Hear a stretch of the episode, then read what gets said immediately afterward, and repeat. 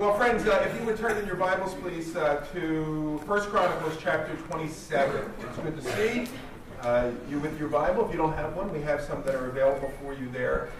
Uh, look, you should have your own Bible. If you don't have your own Bible for some reason, then take one of ours. That's what they're there for. We want to make sure everybody has their own Bible uh, because truly, uh, Jesus said, man does not live by bread alone, but by every word which proceeds from the mouth of God. So in the very same way that you get up every day and you eat you know, your, your breakfast meal or your two or three meals throughout your day or whatever it may be.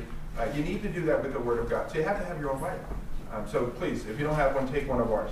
We've been going verse by verse through the Bible. We're now in the book of uh, First Chronicles. Art, did I turn this back on?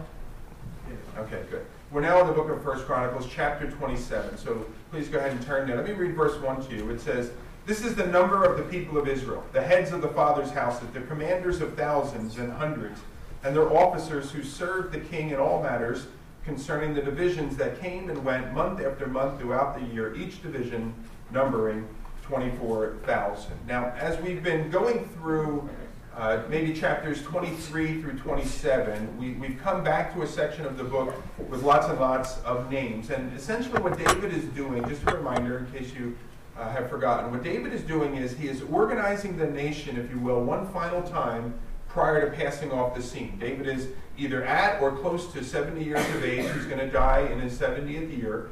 Uh, and he wants to make sure that the system in, is in place for his son Solomon to very easily, easily and very comfortably come in and take over. So that's the purposes of chapters 23, 24, 25, 26, and 27. This particular chapter, so we've already seen his uh, focusing on who the priests are going to be and who the treasurers are going to be and who the Levites will be and so on. This particular section of chapter 27 is going to deal with the military leaders.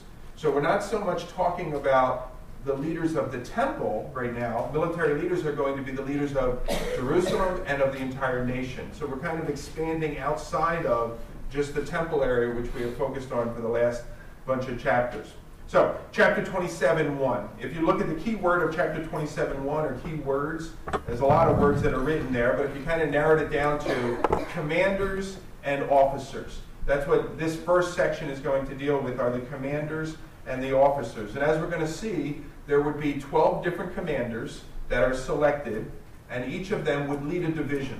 A division has 24,000 men in it. We'll learn about that. And the division would come and it would uh, keep charge over, keep control over the city of Jerusalem. So you come in for once a month. So let's take a look here as we move into verse 2. Verse 2, the first group that is listed there, the leader of that is the first word. It's a fellow by the name of Jashobeam. And it says, Now Jashobeam, the son of Zabdiel, was in charge of the first division in the first month. In his division were 24,000. And it goes on from there. 24,000 men that he would be in charge of.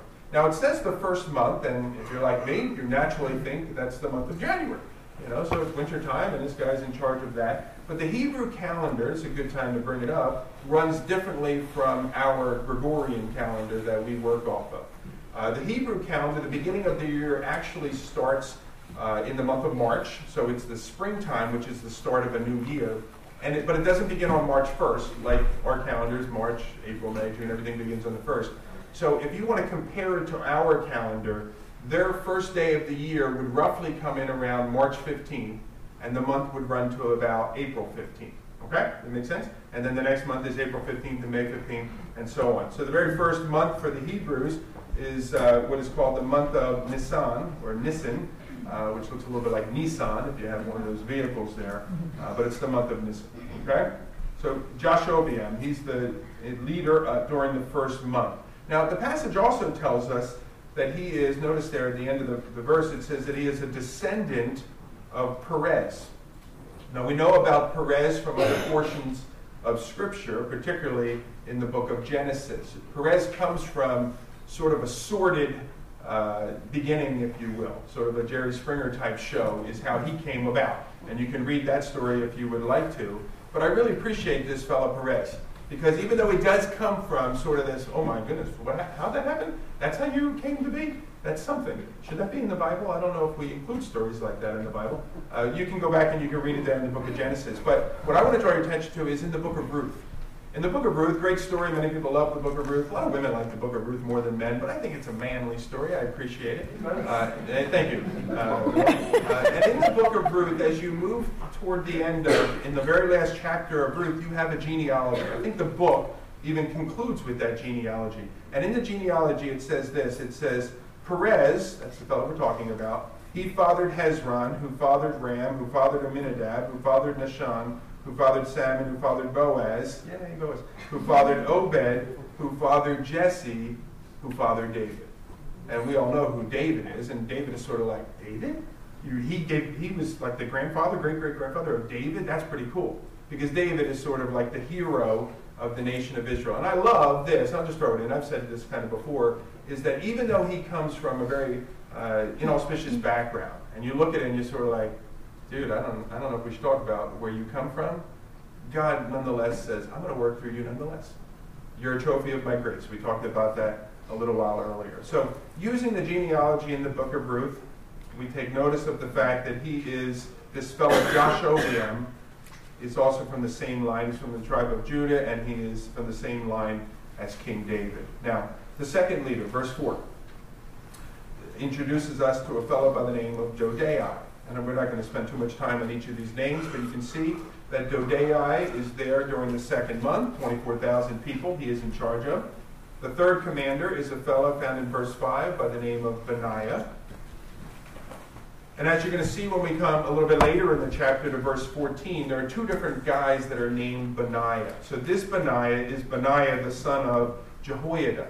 This particular Benaiah, Benaiah the son of Jehoiada, it tells us in our verse that we're looking at that he was one of the 30, it tells us. Now, we read about the 30 in 1 Chronicles chapter 11. Remember, the 30 were sort of David's Navy SEALs. They were his elite fighting men. Uh, they were the mighty men that it's called in that passage. And Benaiah was one of those. And I really like this guy, Benaiah. We don't, does anyone know anything about Benaiah? Outside of you know our time here together. Just Josh does because he's a Bible scholar who went to Bible college apparently. And so most of us don't know anything about Benaiah, but Benaiah is a cool dude. Benaiah is a guy you look at and you're like, man, I want to be a Benaiah, even though I don't know much about Benaiah. So let me remind you a little bit about this fellow. Look at uh, 1 Chronicles 11. I think we have it up here on the screen. It reads this way. You may remember this story from when we were in that chapter. It says, Now Benaiah, the son of Jehoiada, he was a valiant man. Right? That's a characteristic of him. He was a doer of great deeds. He struck down two heroes of Moab. He struck down an Egyptian, a man of great stature, five cubits tall. Five cubits, a cubit's a foot and a half, so it's about seven and a half feet tall. He went out there and took care of that fellow. The Egyptian, you may recall the story, said he had in his hand a spear like a weaver's beam. But Benaiah, he went down to him with a staff and he snatched the spear out of his hand. So you may recall the story I shared where Benaiah, he comes out like Popeye and he comes walking out there. And it reminded me, I told the story before, but it reminded me of a softball game where I was at, where a guy was standing at the plate with his baseball bat and he was taunting the pitcher. And he was standing there taunting the pitcher because apparently the pitcher came a little too close to him with that 6 to 12 foot arc pitch, and he was upset about that. And so he's standing there and he, he's basically challenging the pitcher. And I remember a third baseman, not even the guy being challenged, a third baseman, said, You shut up, and you shut up. It went back and forth, the pitcher and the batter, and finally said, Well, you make me shut up. The batter did. And the third baseman said, Oh, make you shut up. And he came walking down like this, and he snatched the bat out of his hand, and he talked to him. And he explained to him that this behavior was unacceptable. that reminds me of Benaiah he's standing there, and here's this guy. Reminds me of David. When David goes down to deliver lunch to uh, his brothers there, and here comes this uncircumcised Philistine that has the nerve to speak these things, blasphemous things about the God of Israel. And David's like, no one's going to do anything about this? Well, Benaiah was that sort of a guy. And so here you have this Egyptian there, and Benaiah goes, he snatches the spear right out of his hands. It continues the verse, it says, These things did Benaiah the son of Jehoiada, and he won a name beside the three mighty men. So there's a group of 30, and then there was a group of three. Benaiah was not one of those three, but most people thought of him as one of those three. It says that he was renowned among the 30, but he did not attain to the three, and David set him over his bodyguard. So he's a Secret Service agent, and he's the mm-hmm. lead Secret Service agent. This is Benaiah. We also read about Benaiah in 1 Kings. In 1 Kings chapter 1, we have the story of what happens either at the very last closing days of David's life or just after David died. Now remember, David had many sons. He didn't just have Solomon to pass the kingdom on to. He had a whole bunch of sons. Some of his sons had already died, but others were still living. One of those that was still living was a fellow by the name of Adonijah. And Adonijah is older than Solomon. Solomon's only about 20 years of age. When Solomon would go on to become the king or be uh, crowned to be the next king, David would say of him, you know, my son is, is young, he's inexperienced. He was a young guy. 16, 18, 20 years old or so, he's going to become the king. Adonijah is probably 40, 45, 50. One of the elder of the sons, and he thinks, I should be the next king. So in 1 Kings chapter 1, we read that Adonijah, uh, it says, Now Adonijah, the son of Haggith, exalted himself. He said, I will be king, if it was only that easy. And he prepared himself chariots and horsemen and 50 men to run before him. Appearance sometimes is just as important as anything. And he gathers these 50 men to go running before him, and he conferred with Joab. Now, Joab is the Secretary of Defense. Joab is the military guy in David's kingdom. That's a key fellow to win over to your side, isn't it? If you want to go on to become a king and have a coup. And so he confers with Joab, the son of Zeruiah, and with the priest, the high priest of the nation, who's a very influential fellow in his own right. And they followed Adonijah and they helped him. And they, they essentially go and they have a coup, or they're going to try to have a coup. But what, as it pertains to Benaiah here, look at verse 8. Because I think verse 8 of 1 Kings, not, not where you are in 1 Chronicles, 1 Kings, stay with me. Think like I think, you know, if you would. But in 1 Kings chapter 1, verse 8, it says, But Zadok the priest, and Benaiah the son of Jehoiada, as well as Nathan the prophet, and Shimei and Rei, and David's mighty men, they were not with Adonijah. All right, so that tells me a little bit about the character of Benaiah, but also the loyalty of Benaiah. Interesting, if you look at verses 9 and verse 10 of 1 Kings chapter 1, there it says they didn't even go and bother and ask Benaiah. It's not like they went to him and said, hey, you with us? And he said, no, I'm sorry, I can't be. They wouldn't even bother asking him because they knew he would say no anyway. And look at verses, uh, the end of there. They said, but they did not invite Nathan the prophet or Benaiah of uh, or Benaiah, the mighty man or Solomon, his brother. They don't even go out and invite him because they know that he's not going to be a part of it. But he is one of these men. Joab was a part of that rebellion. We read in 1 Kings chapter 4 that when Solomon does become the king, he can't keep Joab as the Secretary of Defense. He can't trust Joab. And so Joab is off the scene. He's replaced by, and guess who they put in? Verse 435, it says, The king put Benaiah, the son of Jehoiada, over the army in place of Joab. So he goes on to become, if you will, the Secretary of State for the uh, Defense, I should say, for the nation. Now, moving on from this Benaiah, we move to verse 7. Notice in verse 7 it says, it speaks of a fellow by the name of Asahel. Asahel is the fourth commander. If you notice, though, it says Asahel, the brother of Joab, was the fourth. I like that also, because Joab just was involved in a military coup. But who's held responsible for it? It's not Joab and all of his brothers and sisters and his mom and all these sorts of people. It's Joab. And Joab will have to pay the consequences of his own sin. But there's still this place where Asahel can go on. He can become commander. I appreciate that. So he's commander of the 4th Division. Verse 8 tells us a man by the name of Shamhuth is the commander of the 5th Division. As you move on to verse 9, you have a guy named Ira. Now, Ira doesn't sound to me like a military commander. It sounds like a sports writer. You know, it sounds like a a lawyer or something like that. But this Ira, he goes on to be the sixth commander, uh, as you can see there. So in the sixth month, verses 10 to 11 and 11, you have the commanders of the seventh and eighth month. You have a guy by the name of Helez in the seventh and a guy by the name of Sibbecai in the eighth month. And then finally in verses 12 through 15, you have the, the names of the commanders for the ninth through the 12th months. Verse 12 gives us Abiezer, he's the ninth. Verse uh, 13 gives us Maharai, the 10th. There's a second guy named Benaiah. He's in verse 14. And then finally, a fellow by the name of Heldai, who is in the 12th month. And these 12 men, they would lead. Now, they, they would only lead for one month out of the year in Jerusalem. So they'd be on active duty, if you will, as David's Jerusalem army one month out of the year, they'd have their 24,000 men, and then the rest of the year, they would go back to wherever, wherever community they're from, wherever it is that they live. And so, and they'd sort of be like in the reserves, if you will. So David would always have, Solomon would always have a standing army of 24,000 men at the ready, uh, in case something happened in the city of Jerusalem. And he would always have the ability to gather 288,000 trained, ready to fight if need be, men as well. And that's a pretty sizable army. 288,000 uh, trained individuals is a pretty sizable army for ancient days, even today, I would say. Anyway, as you move on, look at verse 16 as we move from uh, the military leaders. As we move on to verse 16, we're going to be, and you can see it in the first couple of words there, over the tribes of Israel. We're going to talk about the tribal leaders. Now remember, there's one nation of Israel, but the nation of Israel, up until the time of essentially the Babylonian captivity, in addition to being one nation, it was essentially comprised of 12 tribes. And each of those tribes sort of saw themselves. In many ways, if you will, you want to compare it to with the United States of America, but we have the 50 states. And there's unique things that go on in each state, uh, but there's also commonalities amongst us. And so they have the 12 individual tribes. Now, each one of those tribes was given a specific portion of land scattered around the nation. And in that land, that state, if you want to call it that, they would have a leader over it. That's what this particular section is going to deal with.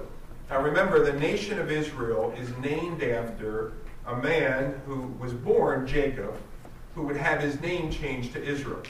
And all of his descendants are the people that make up the nation of Israel. Now, Israel, this fellow, this man, I'm going to call him Jacob, and then I'll use the word Israel for the country.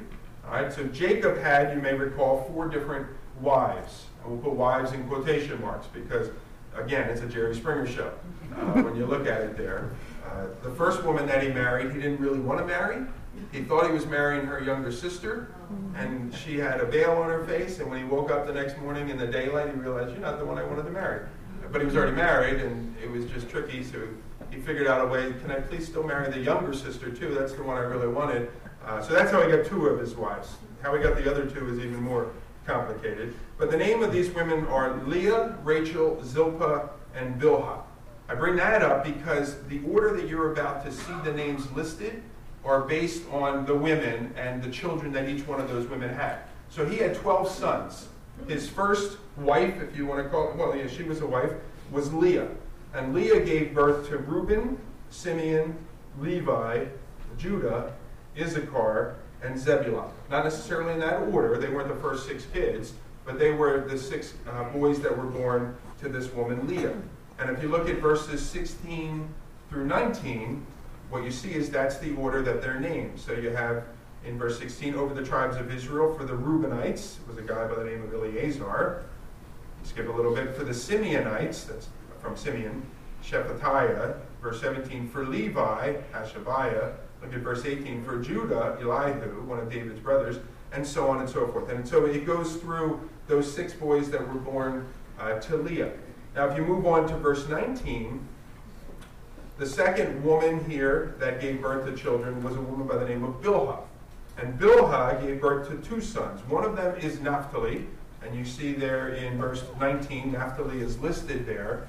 The other one that she gave birth to was Dan. Now, Dan, for whatever reason, breaks this pattern. And Dan's not mentioned until the very, very end in verse 22. Don't necessarily know why, but Dan was the other brother that was born of this woman Bilhah, or son, I should say, that was born of this woman Bilhah.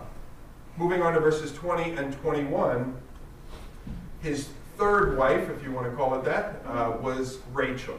Rachel was the one that he really wanted from the beginning, uh, but she, uh, nonetheless, her name is Rachel, and she gave birth to two boys. She gave birth here, well, as you can see here, notice what it says is Ephraim and Manasseh. And she gave birth to Jacob, uh, to Joseph, I should say uh, initially and a guy named Benjamin. But here you can see listed it says Ephraim and Manasseh, as well as the name Benjamin. Let me read verses 20 to 21. It says, Now the Ephraimites, Hoshea, the son of Azaziah, for the half tribe of Manasseh, Joel, the son of Pedaiah, for the half tribe of Manasseh in Gilead, Iddo, the son of Zechariah, and for Benjamin, Jaasiel, the son of Abner. And then he goes on and talks about Dan there.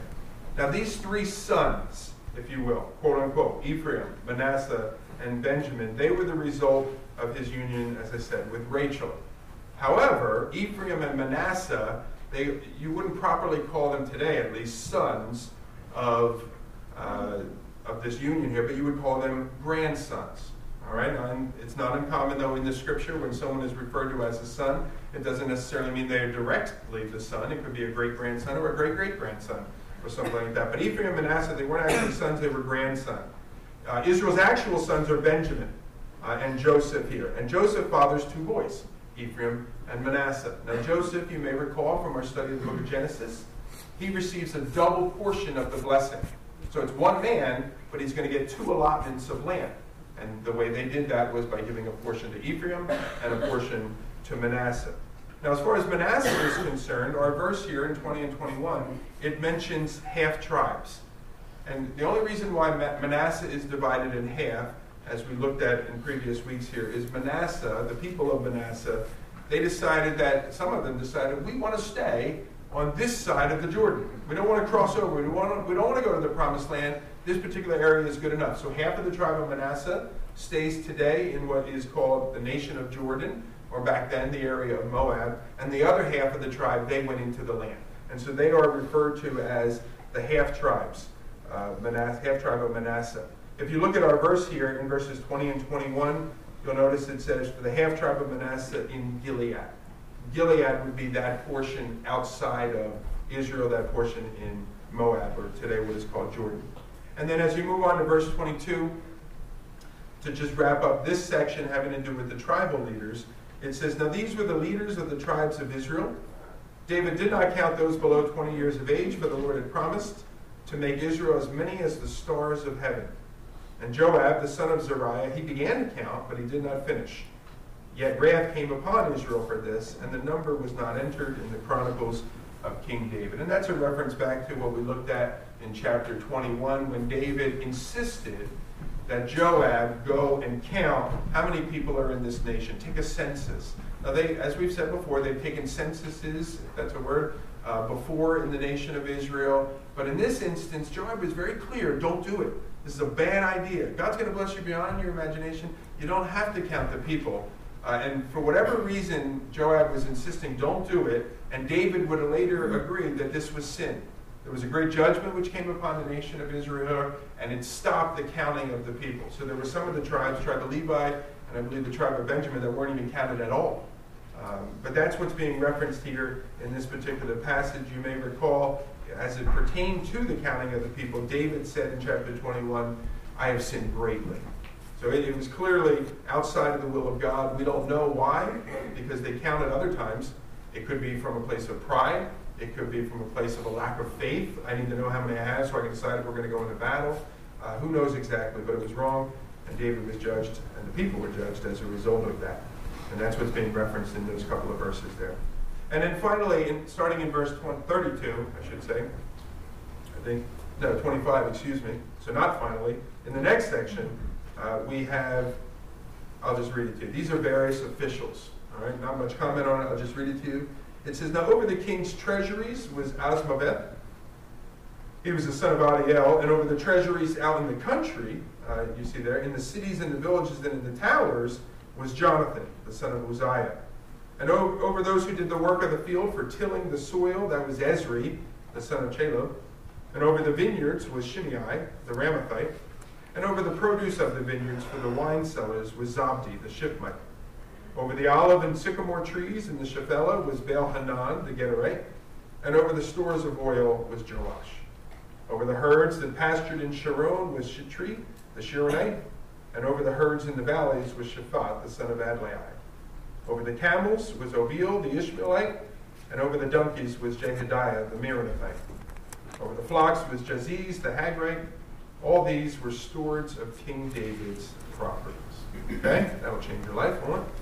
Uh, something to think about. Look at verse 32. Verses 32 through 34, this is the final portion of the chapter, and this gives us the names of David's kind of right hand men. This is his senior staff. These would be the, the chief of staff. Um, for instance, there, you can read in verse 32, it says, Now Jonathan, David's uncle, was a counselor. Now remember, David had a really good friend named Jonathan, that was Saul's son. That's not who we're referring to here, it's just another fellow with the same name. That fellow passed away, he died previously. Um, here, though, David's uncle was a counselor, being a man of understanding, he was also a scribe. He and Jehiel, the son of Hachmoni, attended the king's sons. Ahithophel was, and the key word you might want to underline there is was, because he rebelled against David in the last days as well, and particularly, I guess, against Solomon. Um, so he would be removed from that position. But he was the king's uh, counselor, and Hushai the Archite was the king's friend. I'm not really sure what that means necessarily, but he was the king's friend. I have friends. You know, I guess I'll list them in my obituary.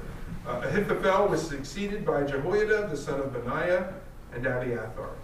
Joab was commander of the king's army. Again, underline the word was, because he'll lose that position himself. All righty? Now let's move on to chapter 28. We're not going to look at this entire chapter today, but we will look at a portion of it. And in chapter 28, we're going to see that David charges both the people of Israel, the congregation, as well as the, new, the next to be king, Solomon. And he charges them in regard to their service in the kingdom after David has passed off the scene. David is very concerned. And, and you know, sometimes when there's a transition of power, sometimes the, the person on the way out, sort of deep down, there's sort of a hope, you know, I hope things kind of fail after I leave. Then it'll kind of show how good I was as the leader, how important I was. That's a terrible way uh, to walk off the scene here. And it's been said that the, the real mark of a, a good, strong leader is how the work continues on after that they're off the scene. And David here was very much concerned about what the nation would look like and how it would thrive and continue when he was no longer the king. So in chapter 28, we're going to see that David is charging the people and King Solomon, or the soon to be King Solomon. Now, you may recall, especially if you've been with us, just about two months ago, we, didn't we already do this? You know, I thought we already had a charge to Solomon and the people. We did. That was in chapter 22. If you go back and you look at chapter 22 and chapter 28, much of the charge is the exact same thing. However, there is a key phrase in chapter 22 which distinguishes these two things. In chapter 22, David's primary goal was to charge the nation and King and Solomon to build the temple. That was what he was really encouraging them to do, exhorting them to do. Here, if you look at verse 8 of uh, chapter 28, you'll see that what he's primarily concerned with now, yeah, he's going to talk about the temple a little bit, but what he's primarily concerned about is full possession of the land of Israel. No more compromise. And no more living amongst the foreigners, if you will. No more, you know, this is good enough. we're content here. He wants them to have a full possession. So, verse 8, we'll read it now. Therefore, in the sight of all of Israel, the assembly of the Lord, and in the hearing of our God, observe, seek out all the commandments of the Lord your God. The result, that you may fully possess this good land and leave it for inheritance to your children forever. Now, I guess it would make sense. I shouldn't have read that, but I guess why don't we read verses 1 down to verse 8? But that's his goal full possession. Now, starting in verse 1, this is what he says, and this is what happens, I should say. It says, Now David assembled at Jerusalem, and all of the officials of Israel, the officials of the tribes, the officers of the divisions that served the king, the commanders of thousands, the commanders of hundreds, the stewards of all the property, and the livestock uh, of the king and his sons, together with the palace officials, the mighty men, and all of the seasoned warriors. So let's just test here, assess. Where would we find the names of those people? Last chapter 27, chapter 26. The last six weeks of our studies together is where we learn those names. Take your time with your Bible think through the words you're reading. Don't just kind of glaze over and, and read through, but you know, interact with the word. And so that's what all those names were listed there before. And so chapter 28, 1, he assembles all those people. Verse 2. Then King David rose to his feet and he said, Hear me, my brothers and my people. I had it in my heart to build a house of rest for the ark of the covenant of the Lord and for the footstool of our God. And I made preparations for building. Another name for that? the temple. All right, the, a house for the Ark of the Covenant and a footstool for God, the building, that would be the temple. But God said to me, You may not build a house for my name, for you are a man of war, and you have shed blood. Yet the Lord God of Israel chose me from all my father's house to be king over Israel forever. For he chose Judah as leader, and in the house of Judah, my father's house. And among my father's sons, he took pleasure in me to make me king over Israel. Now you might read that and you might think, you know, he's sort of gloating there necessarily. That, that's not the tone that David is sharing. Part of the reason we know that is from how he responded in other places in the scripture.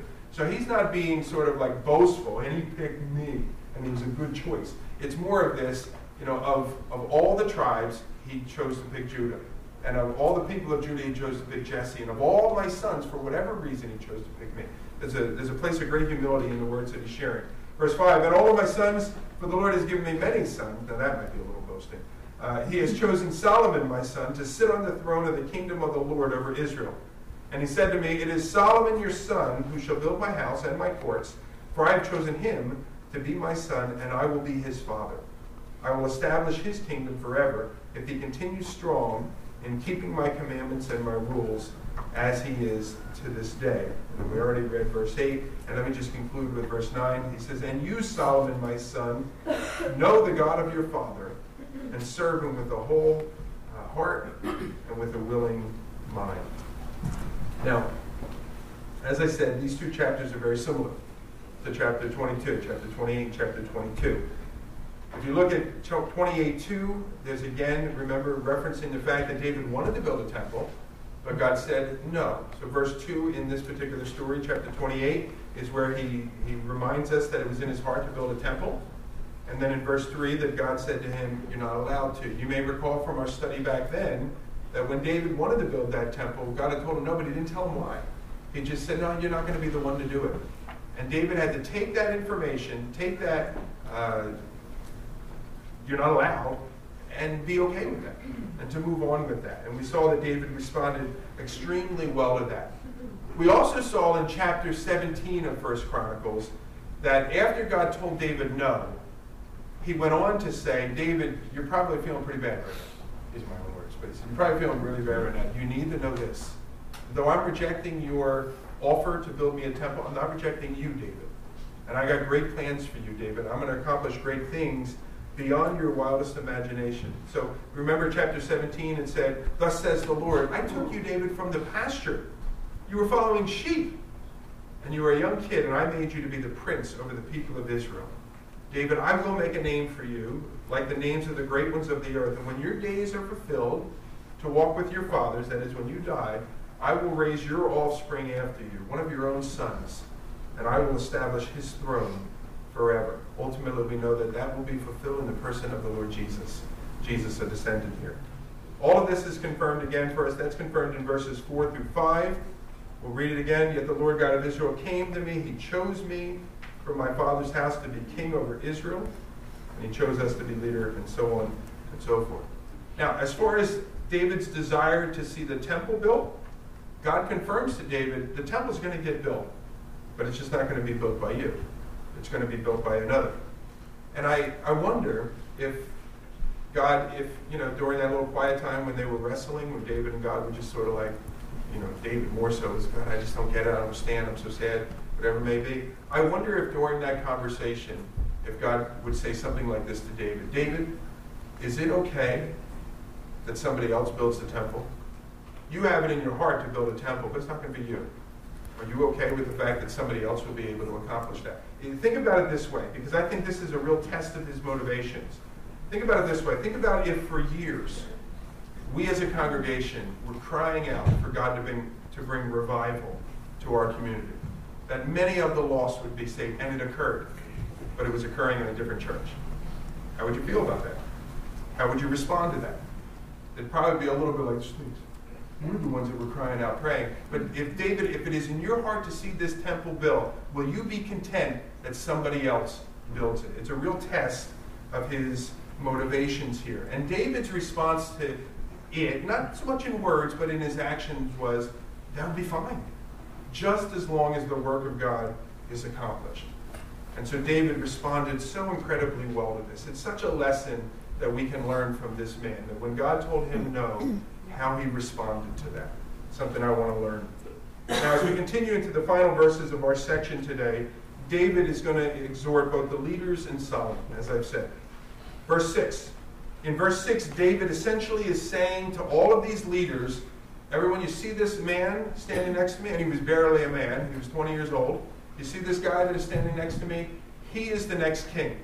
Does everybody here understand that this guy here is not only my pick, but that he is God's pick to be the next king. Again, verse 6 God said to David, It's Solomon, your son, not just one of your kids, but it's specifically Solomon, your son, who will build my house and will be the king. Now, you might think, oh, all right, well, I guess it was a piece of cake. Well, succession to the throne, not just in Israel, but in ancient days, as in some parts of the world today, was not so cut and dry. You know, when you think about the United States of America, it still amazes me the transition of power that we have in our nation. I remember back in 2001, I went to the inauguration. Uh, don't get too excited, I was one of millions that gathered there. It wasn't like I was invited or anything like that, but I, I went to the inauguration and, and, I made my way up, and I'm kind of like, uh, two miles away from the stage looking at the Jumbotron. And there, the most interesting thing occurred because there you had President Clinton, who was about to leave, you had the second President Bush, uh, and you had the other Bush who was standing there as well, but you had the second President Bush who was about to take over power. And you look, just two different parties, but most intriguing to me was standing over Bush's shoulder, was just behind him a little bit, was Vice President Gore, who Bush kind of sort of beat, if you recall. And, and you remember just the whole hairiness of the whole scene, and it was just chaos for a period of time. I think we didn't find out who the president was going to be for like a month or so. And yet here they all were, just sort of gathered up there, and there was this peaceful transition. It was crazy. Well, that's not the way that it typically tended uh, to happen in ancient days. There was typically a struggle, a power struggle, and David is trying to cut that off at the pass.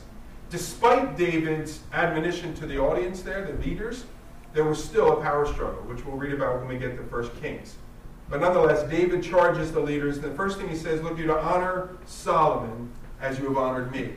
And his second charge to them, we read the words in verse 8, was that they fully possess the land. Now, we discussed this just a little bit last week, so we'll come back to it again here a little bit. But to fully possess the land. You may recall that there were those three tribes, two and a half tribes, that said, you know what, this area here is good enough for us. We're content just to stay over here. And God's desire, God's intention for the people of Israel, just as his intention for you and I, is that our Christian walk, or these people living in the land of Israel, would never just settle at good enough. I'm content. Not great, but it's certainly not bad. I'll take this. That's not what God wants for us. He wants us to fully possess everything that He desires for us in a walk with Him intimacy of relationship and so on. For that full possession to be realized, though, this becomes key. Then these people have to go on to the next step that we read about in verse 8 here, and they're going to have to heed, if you will, the second charge. So again, let me read verse 8. It says, Now therefore, in the sight of all of Israel, the assembly of the Lord, in the hearing of our God, observe, seek out all the commandments of the Lord your God, that you may possess this good land and leave it for an inheritance. You want to fully possess the land? Well, then here's how you do. Here's how you'll get to the place where you're fully possessing the land, and that is that you observe and you seek out all the commands of the Lord. And when so you, you seek them out and then you keep them.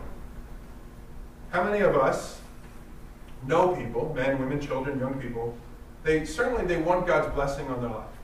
They want to have a dynamic walk with Him. They want to have a walk with God that is alive. Not just some like thing that's in a book somewhere that doesn't really mean much to me. And you know, what, what is it I believe, Mom? You know, you believe this, and so oh, okay. That just has no impact on who they are. But they want to be walking a walk every day where they know that God is alive. They know that God is able to communicate with them, not so much audibly, but there's just this sense that it's me and God going through this together. It's me and God driving to work. It's me and God plugging through my day. It's me and God dealing with the family uh, issues and struggles. And they just want to have this sense of His presence in their lives. They want Him and all of His fullness, and yet they either make no, no effort to keep His commands, or they pick and choose which commands they're going to accept. And if we make no effort to obey the commands of God, then you're never going to get to the end result. If the end result is you want to experience a full blessing with God, you're not going to get there if you're not keeping His commands. And so here you are, you know, you're dealing with all the strife of the fist fight that you just got into. And why did you get into the fist fight? Well, let's go back and look at what led you to that place. Well, what led you to that place was the way that you responded to such and such and such and such and such and such. Well, God had commanded, you know, when that guy struck you on the one cheek, turn the other cheek, but you decided, I'm not turning the other cheek. I'm going to do what I want to do. And now you're dealing with all the strife of the fistfight. You understand what I'm saying? You keep his commands, you'll experience his blessing. I love uh, World Magazine. Many of you guys know World Magazine. It's a great uh, publication that comes out, I think, once a month, once every other month. And there's a woman that writes in there, Andrea Seu. She just got married again. Peterson, I believe her last name is now. Uh, and she's just a columnist, and she just writes about everyday things, and she is a thinker. I believe the women's ministry is looking to bring her in to come and speak here. Um, and I, I love her insight into things. And she addressed this particular issue, uh, essentially. I'm stealing her stuff from, for you, if you will. But she essentially addressed this. If you, if you want the blessing of God in your life, then you got to follow what He says. And so we can't pick and choose which commandments we're going to heed, which are going to be okay for us. And yet we do do that oftentimes, don't we? That doesn't apply anymore to our day. Or, yeah, I probably shouldn't, but whatever, I'm going to anyway. It's a bad decision. God's word is very clear. He says in Jeremiah chapter 21, You shall seek me, and you will find me. When you search for me with all of your heart, I will be found by you, declares the Lord. Now, I think our journey with God, this might sound a little strange, but I think our journey with God, I think you might compare it to, if you will, a series of unlocking doors. And so you're walking down this path here, and every hallway, so to speak, that you're entering into, there's a locked door. And you unlock the door through obedience. And so, you know, sort of standing on the other side, it's one of these, well, if you do this, I'll let you in. And so you're sort of like, yeah, I'm going to obey in that. And I'm not talking about legalism and all this sort of stuff. I'm just talking about obedience. And so, you know, Lord, I'm going to obey you in that. And then the door opens, and you go a little deeper in your relationship with God. You understand Him a little bit more. But when we ignore those commandments and we think, well, is there another hallway that I can sort of get to where I want to get to, but I don't have to obey that specific commandment? Well, what happens is the door, if you will, stays locked. And you stay there, and your walk with Christ sort of, it stagnates a little. And the result is, to go back to the metaphor that I'm making here, is we fail to fully possess the land that God has for us to possess. So David's charge to the leaders is essentially this. When God directs, you need to listen. And you will see his blessing. And sometimes listening is hard, sometimes obeying is hard, but do it.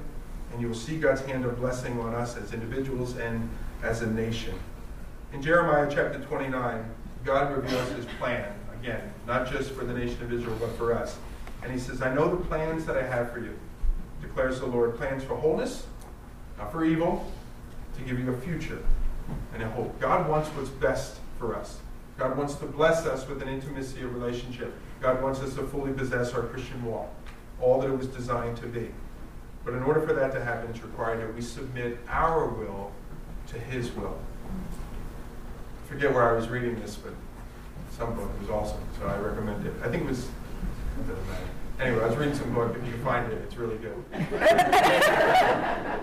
in there, he was talking about, uh, it was called Follow Me by David Schroeder. And in there, he was talking about the call to uh, Peter and, and, the other fishermen or whatever, the call to them to come and to follow him, follow Jesus. Now, Jesus was not a fisherman, he was running from that particular community.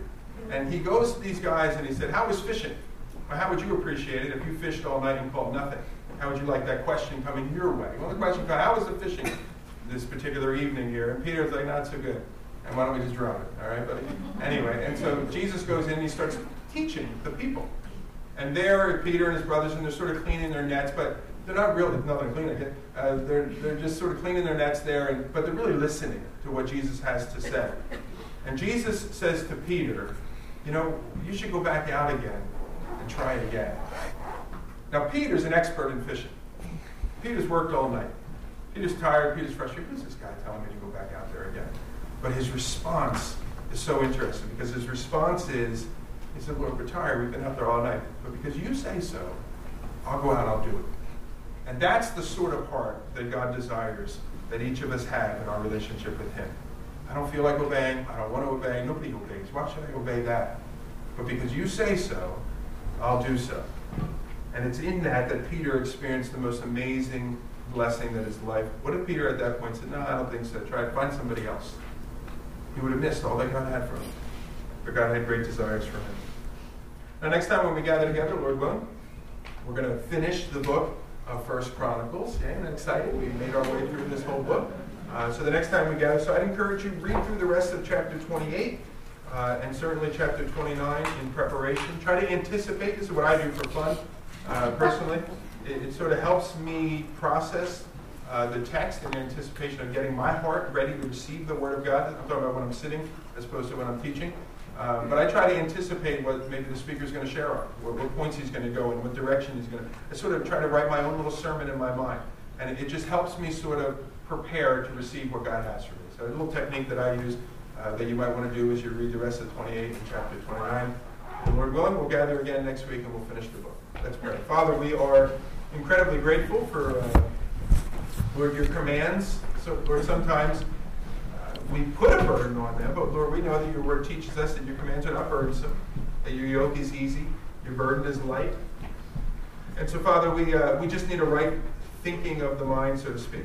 We have to approach these things appropriately, knowing that you have a great plan and you want to bless us incredibly. And Father, I pray this day, certainly this next week, Lord, that we would take the word of God that we've heard this morning to heart. Lord, that you would shine your light on areas of our life that maybe uh, we're standing behind a locked door and unable to move forward because we have yet yielded. We've yet submitted in that area. And Father, I pray that in that, Lord, that the words uh, that we've heard this morning, both from me as well, certainly from your Holy Spirit as you were speaking to our hearts, would really bring us to a place of choosing you. I love those words choose ye this day whom you will serve. Lord, you call all of us to that same place on a daily basis. And so, Lord, we want to be a people that are diligent about serving you, about seeking after you, because, Lord, we know that in that diligence, in that obedience, that we find you in a way that we never would have been able to find you before. And that's the desire of our hearts, is to know you and to walk with you. So, Father, pour out your spirit of blessing, I ask, this week on each of us. And use us in the lives of other people, we pray. In Jesus' name, amen.